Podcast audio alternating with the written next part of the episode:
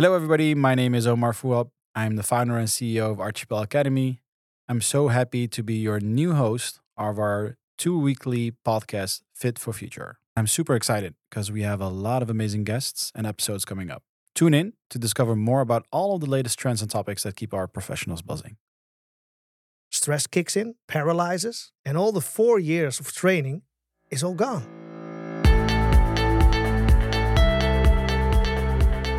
Welcome, everybody, and thank you for listening to a new episode of Fit for Future, your bite sized learning podcast from Archipel Academy. My name is Omar Zakaria Fouab. I'm founder and CEO of Archipel Academy, and I'm your host. In today's episode, we'll talk about resilience and renewal shaping the future of learning.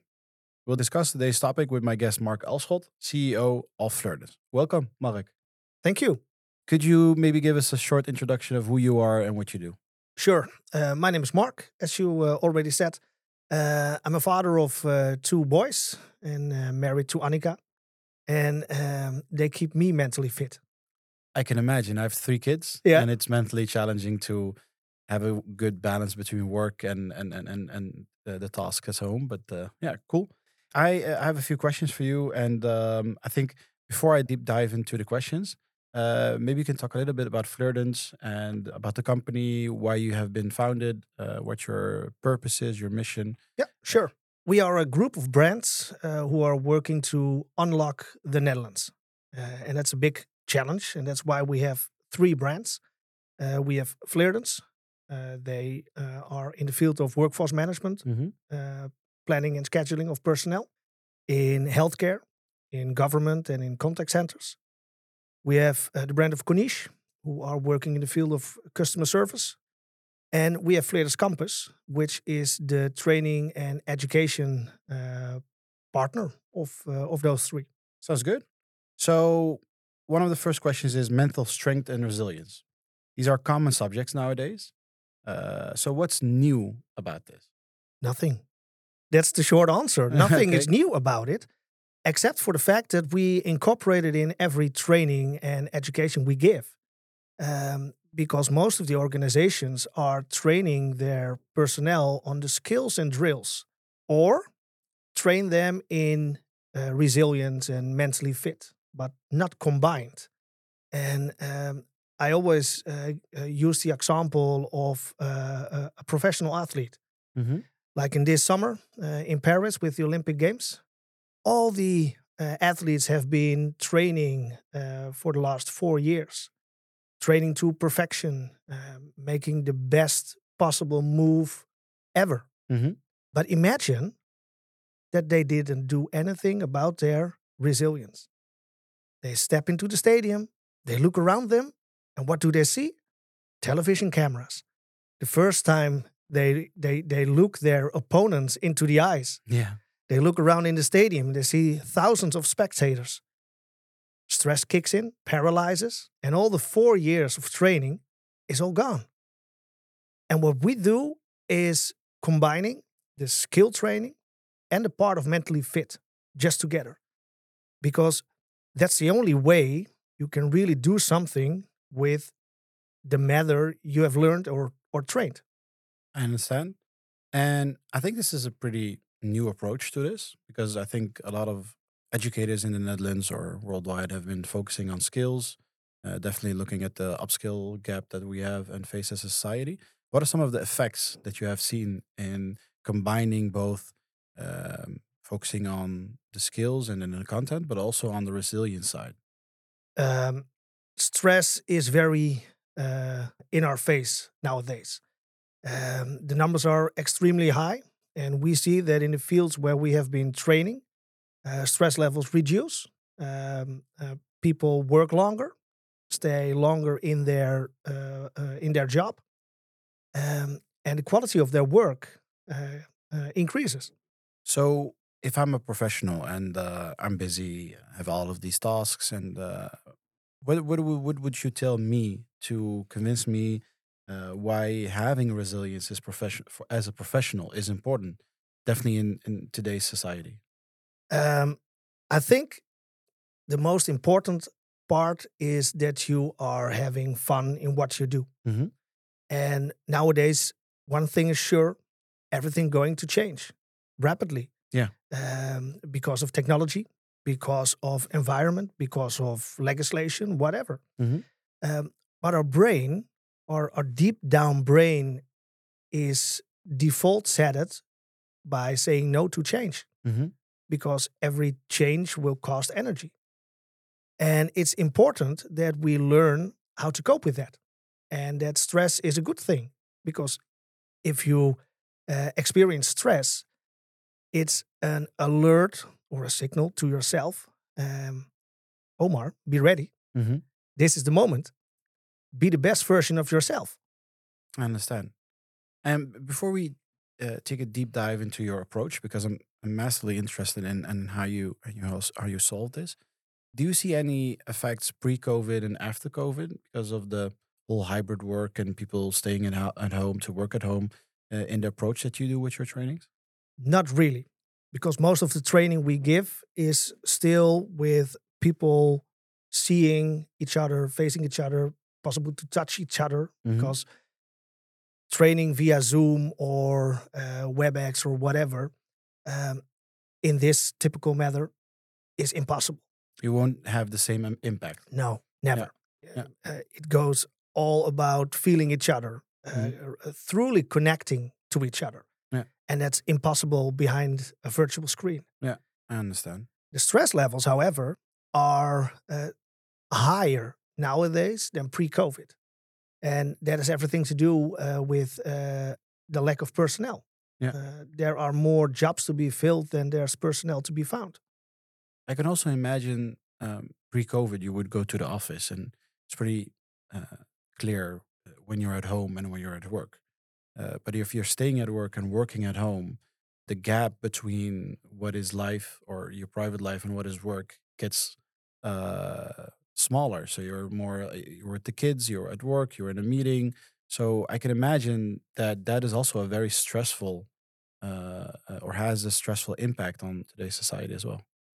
Sure, pre COVID, it was very clear. Uh, Yeah. when you're in the office, Yeah. you're working. So you, all your colleagues, uh, uh, your manager can see you're working. Yeah. Uh, has nothing to do with whether you're productive or not.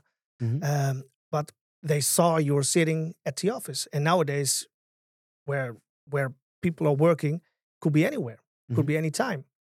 And lots of people experience stress about that because, um, for instance, um, it's three o'clock and I'm on the soccer field with my oldest son playing a game for an hour. Yeah. I'm okay with it because I'm going to work a little bit more in the evening. Mhm. Um, but lots of people experience stress on that moment. They think they're skipping jobs or uh, uh, uh, escaping from What their are- work. Yeah, what if somebody calls me or Yeah. sends me an email and and I have to tell them that I'm on the field? I can imagine. Yeah. Yeah. Cool. So very interested to know what innovative approaches does Vlirdens Campus uh, use to improve the training and education. So you talked a little bit about combining both the um, uh, content with resilience side. Um, uh, so I'd like to uh, understand a little bit more what you do on your approach. That's a secret.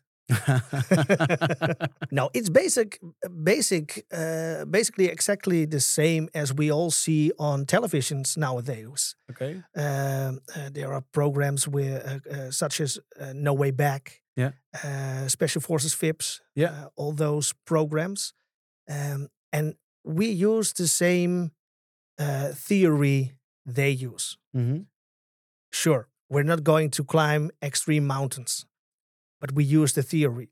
Um, learn how to relax because you, you can't always give 100%. You have to uh, relax at one point. Mhm. And for you, it's uh, going for a run for an hour. For me, it's uh, a breathing exercise. Uh, for everybody else, that's different. And we learn or we discover with our students what works for you. We learn to cope with the stress. Or uh, another matter we use is zoom out uh, of the matter and the subject. Learn to relevate. Because if you zoom in in the problem, hmm it gets bigger and bigger and it's not to be overcome. But if you zoom out and you think, well, I have 200 emails to answer today. Yeah. If I zoom in, it's impossible. I will have to work all night.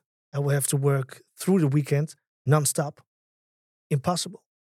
I can't give my kids the attentions they deserve. I mm-hmm. can't give my coworkers the attentions they deserve. Emails will be sloppy. If I zoom out, I think, whoa, 200 emails to be answered. First, let me see which emails are relevant or Mhm. are really important. Are those the escalations? Are those the questions from my uh, customers? Mhm.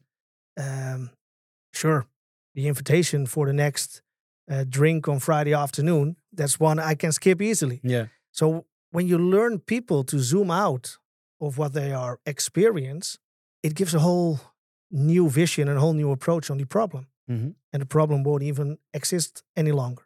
I can imagine uh, can be a little bit overwhelming uh, for somebody to see, as you mentioned, 200 emails and stress levels rising. Like, where do I begin? And Yeah. you look at your your calendar. You oh, I have a meeting in a few hours, and I have to do X, Y, and Z.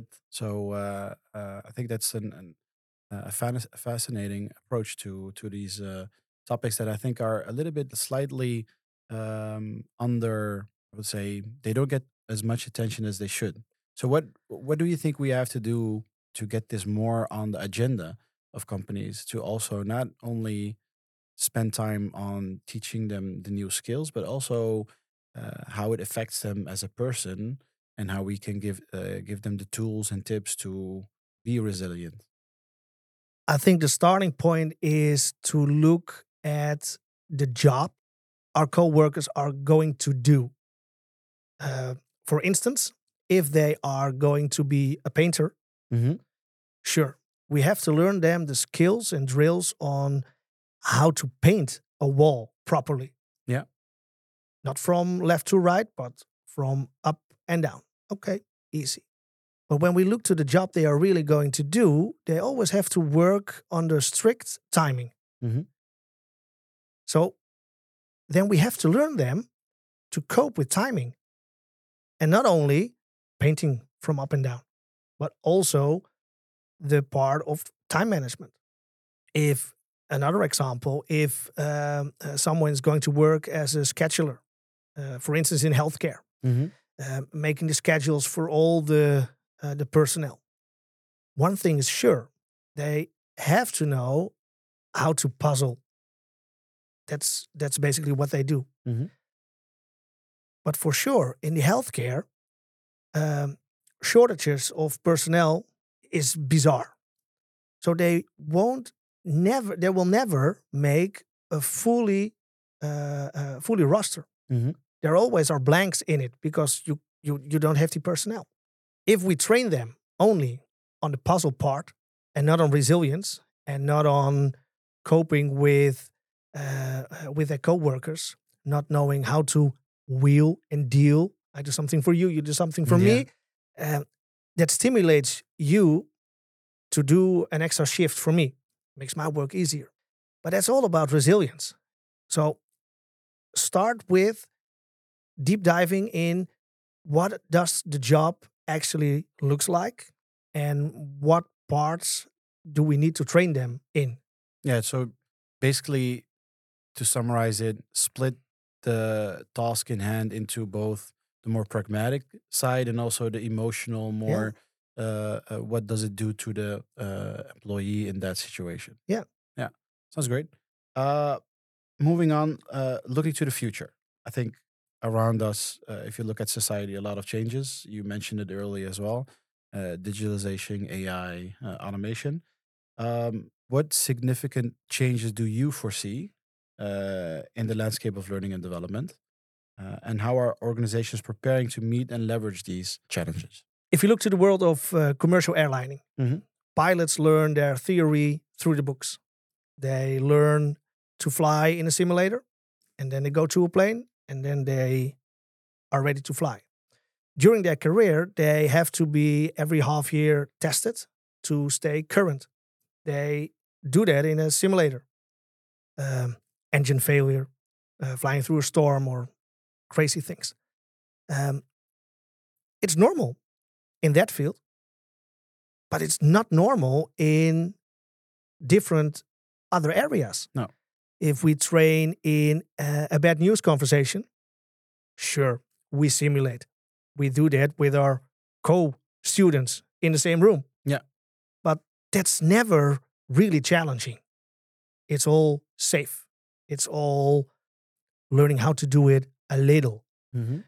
But if you do that using AI or using uh, actors or whatever you want to do in the future, you're really learning and experience it because if you learn it in the most difficult way, the rest of your whole career will be easy.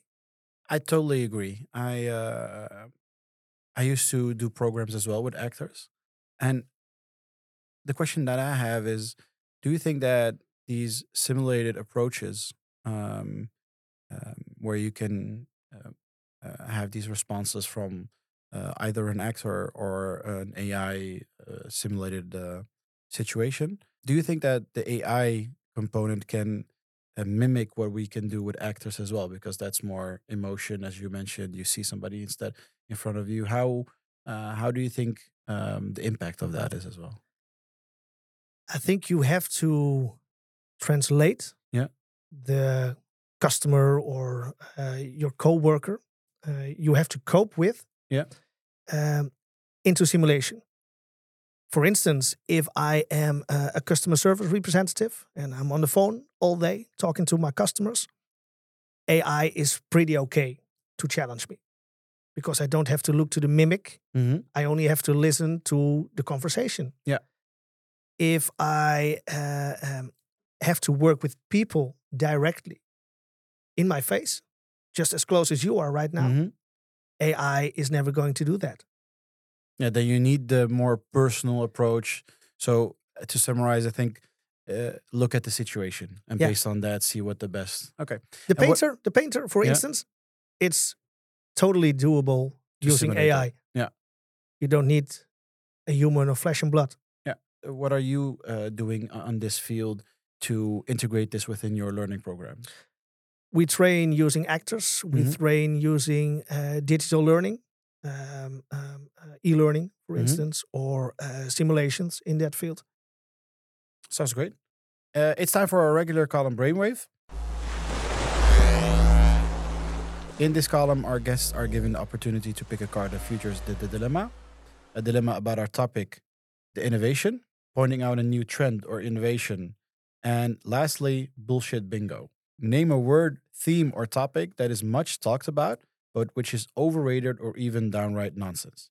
So, Marek, uh, grab a card. i'll take the top one You'll take the top one.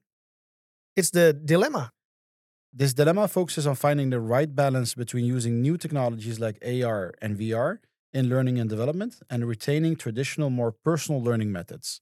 The challenge is to integrate technological innovations without losing the value or direct human interaction and traditional teaching methods, especially when it comes to developing soft skills and mental resilience. In your opinion, how can organizations effectively balance the use of emerging technologies with traditional learning approaches, especially for developing soft skills and mental resilience for professionals.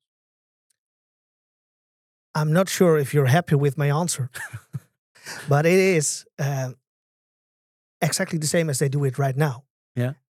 and i mean look to what uh, uh, our coworkers need to learn Mm-hmm. then investigate what the best way to educate is, and then use your tools, whether that is uh, uh, boardroom training or emerging uh, technologies or both or blended learning or whatever. Always start with the question what do they need to know and need to learn, and what method works best for them? I think that that's a great answer because we at Archipel also believe in a more personalized approach and not a one size fits all approach. And I think that's what you Yeah. mean. Yeah. Okay, cool. Sorry, it couldn't be anymore? No, I think uh, th- this that's the, the the dilemma. It could be. It doesn't have to be a very uh, long answer. It could be also a very short an answer. So that's that's fine as well. Mark, I want to thank you so much for joining us today, uh, and thank you so much for sharing your thoughts and giving our listeners uh, a lot of insight. I wish you all the best for the future. And uh, would you like to hear more inspiring stories and stay informed about the latest trends in learning and development?